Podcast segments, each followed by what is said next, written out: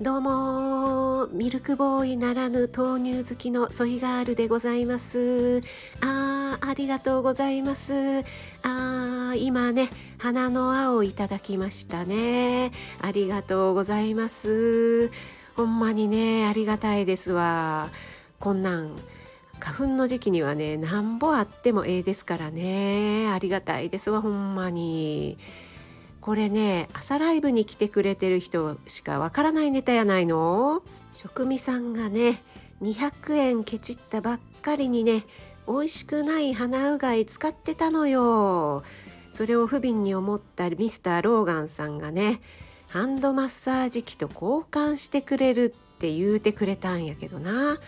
なんぼ待ってても来てくれないのよ。そりゃ広島県マンボウ出てしもうたからな。来られないんやわ。そやけどななんぼなんでも使いかけの鼻うがいとハンドマッサージ機と交換ってぼったくりすぎやないの。職味さんもずうずうしいわ。しかも鳥に声ってどないなってんねん。いやいやローガンさんが言うたのよ。私かてなんぼなんでもそんなずうずしいこと言いませんよ。言うとりますけどねドクター森本の面白いラジオの森本先生がソイガールのパクリで医学ボーイってのを配信してくれたのよ。あーあれね私も聞きましたけどねめっちゃためになるやつやないかい。そやけどな。がんサポートナースの幸子さんや他の方々にもまだまだ修行が足りんって突っ込まれてるのよ。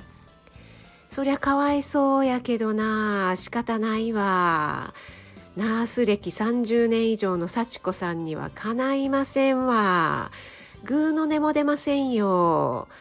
森本先生はお笑いやっても知性と教養がダダ漏れしちゃうのよ。